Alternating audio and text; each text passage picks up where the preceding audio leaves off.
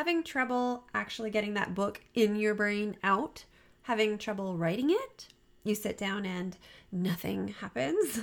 If you're nodding your head right now, this episode of The Writer's Way is for you. Welcome to the Writer's Way podcast, where we celebrate writers who have completed their books and inspire writers who haven't. Join Laurie and her guests as they talk about writing, books, and life in between chapters.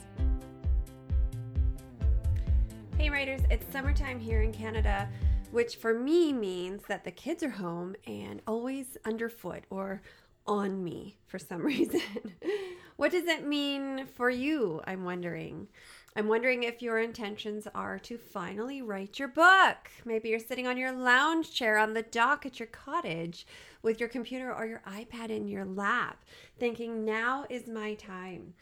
Personally, I have a lofty goal, like I always do, of uh, writing a few books this summer. But like I said about the kids, they're always around, and it's finally nice weather.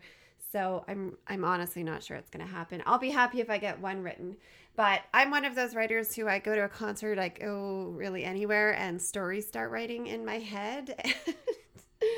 Uh, they have to go into the parking lot because I just don't have capacity to write all the stories um, that are in my head. I wonder if you're the same.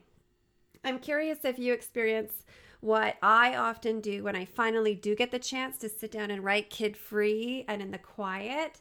Here's what happens to me nothing nothing happens. It's a huge case of writer's block. So that's why I wanted to do today's episode and see if um, I can maybe give you a few strategies that I've learned along the way that have helped me. So if you're like me, you sit down in your quiet space, you know, staring at your computer or staring at the wall, and then your thoughts start to wander and they're not wandering to your book at all you inev- inevitably get distracted by something Facebook emails, Instagram, or maybe, you know, that dirty spot on your wall that you're staring at. And then you start beating yourself up because this was your only hour all week to actually write. Ah. Some people call it writer's block, some people call it life. I'm going to share my top two tips with you today. And I've also asked some writer friends to chime in with their best ideas on how to actually write their books. So, the first thing that I'm going to share that's from me is it's okay to stare at the wall. When I sit down to write, at least half of my time is wall staring, and then usually the words flow out. Usually they do anyway, when I'm lucky, right? I should copyright it.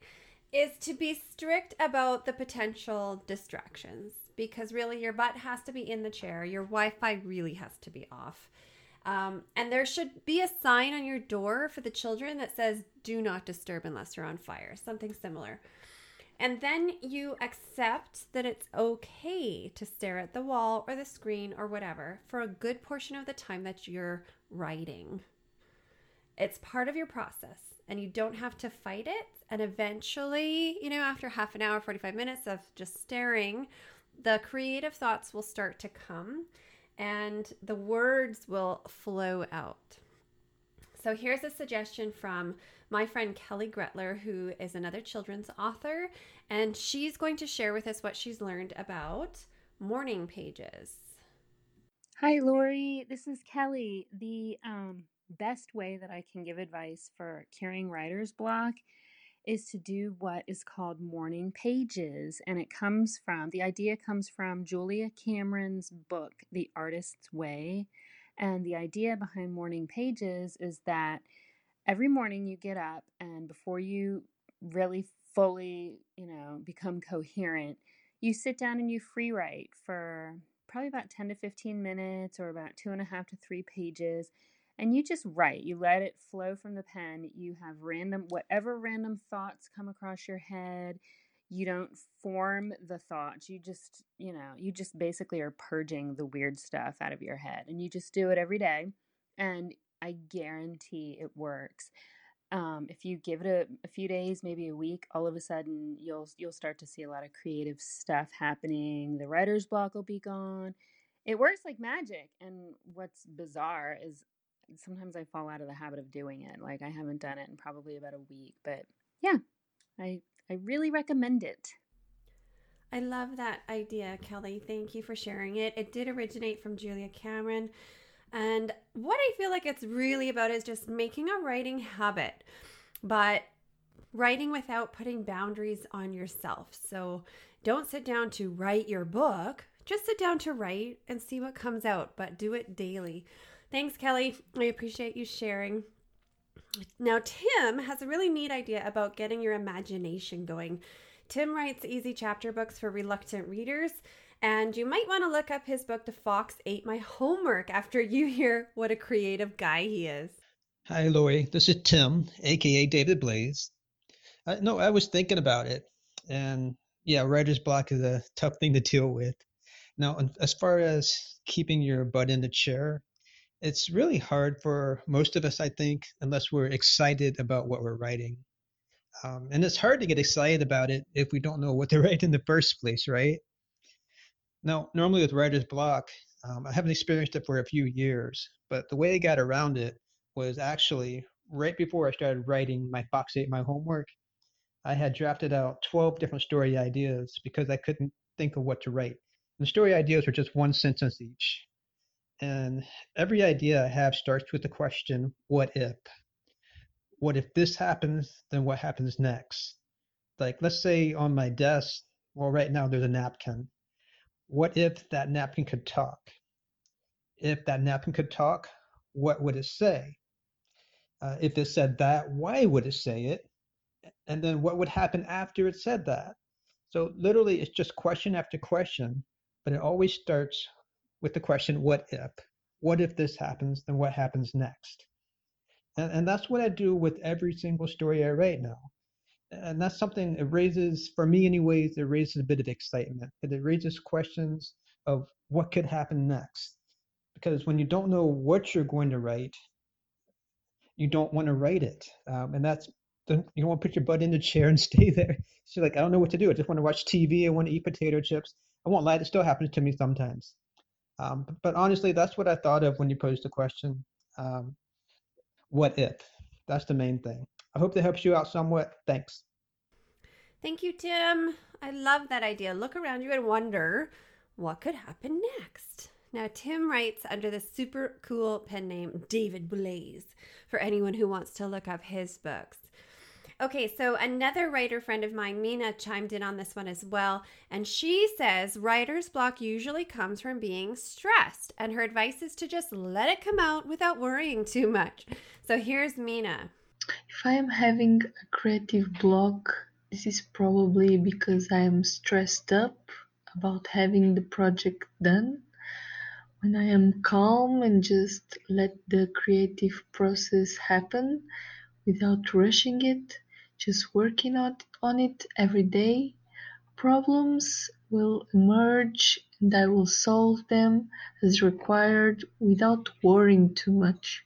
Sometimes when the ideas or solutions don't seem to come, then maybe it's time to do research, see art, read books, or even rest until the idea emerges.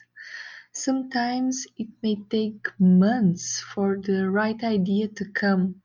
That's why I run multiple projects. When one gets stuck, I let it rest and work on another.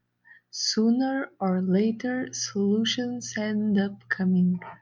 Thank you for sharing that. Creative people often overthink about projects and can lose that magic. So I really appreciate this advice. Now, my second su- suggestion is similar to Mina's, but it's not actually mine. It's just something that I read once and it really struck a chord and stuck with me, and now I tell everybody about it. So, Elizabeth Gilbert is the author of Eat, Pray, Love and Big Magic and City of Girls. Um, on a side note, I just saw this at Costco, and who has read this? I love her writing, and I'm wondering if I should move this book up to the top of the stack on my bedside table. Let me know in the comments if you've read it and you think I should move the newest City of Girls up to the top. Okay, so anyway, in that middle book, Big Magic, she talks about a lot of ideas and inspirations for her creative work, and her suggestion for writer's block is to do something creative that you don't need your whole brain for, like painting, gardening, uh, even cooking or baking is really a creative process that you can do, you know, with only half paying attention. So her suggestion is to do that, and your thoughts will naturally wander to your writing, and hopefully inspiration will strike. So it's important not to make this creative task like too mind consuming or all encompassing because then it just takes over and the writing doesn't happen. I have one more idea specific to children's authors. I think I suggested it to Nathan last week if you caught that one. He's a brand new writer, longtime storyteller, and he's my summertime case study. I'm helping him along the journey of self publishing, and he'll be a regular guest until his book is published. Fingers crossed, anyway. Subscribe if you don't want to miss any of his episodes. He's a really fun guy to listen to, and I feel like a lot of people will really resonate with his story because they'll see themselves in him and, and what he struggles with. So, what I told Nathan last week was to sit with a notebook near to where your kids are playing because they come up with really neat ideas. And I think you'll find a lot of inspiration this way. And similar to what Tim shared, if you can get really excited about an idea, it will be so much easier to sit down and actually write. If you have a great idea for beating writer's block and want to help, please share it in the comments section so other people can. The more ideas, the better, since we all write and create and live really in different ways. Thank you so much for listening today, writers. Next week, I want to talk to you about how you can vet your book idea before you publish it, before you even pay for illustrations.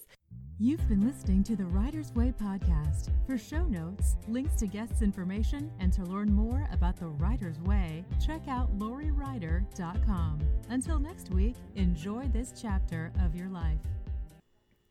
Hey, writers, thanks for listening today. I'm curious how many of you have ever battled with writer's block and have you come out of it or are you still battling? Are you still staring at your wall? Let me know how you deal with it in the comments section below. Then go ahead and subscribe so you won't miss the next Writer's Way episode that is all about figuring out if your idea is any good or not.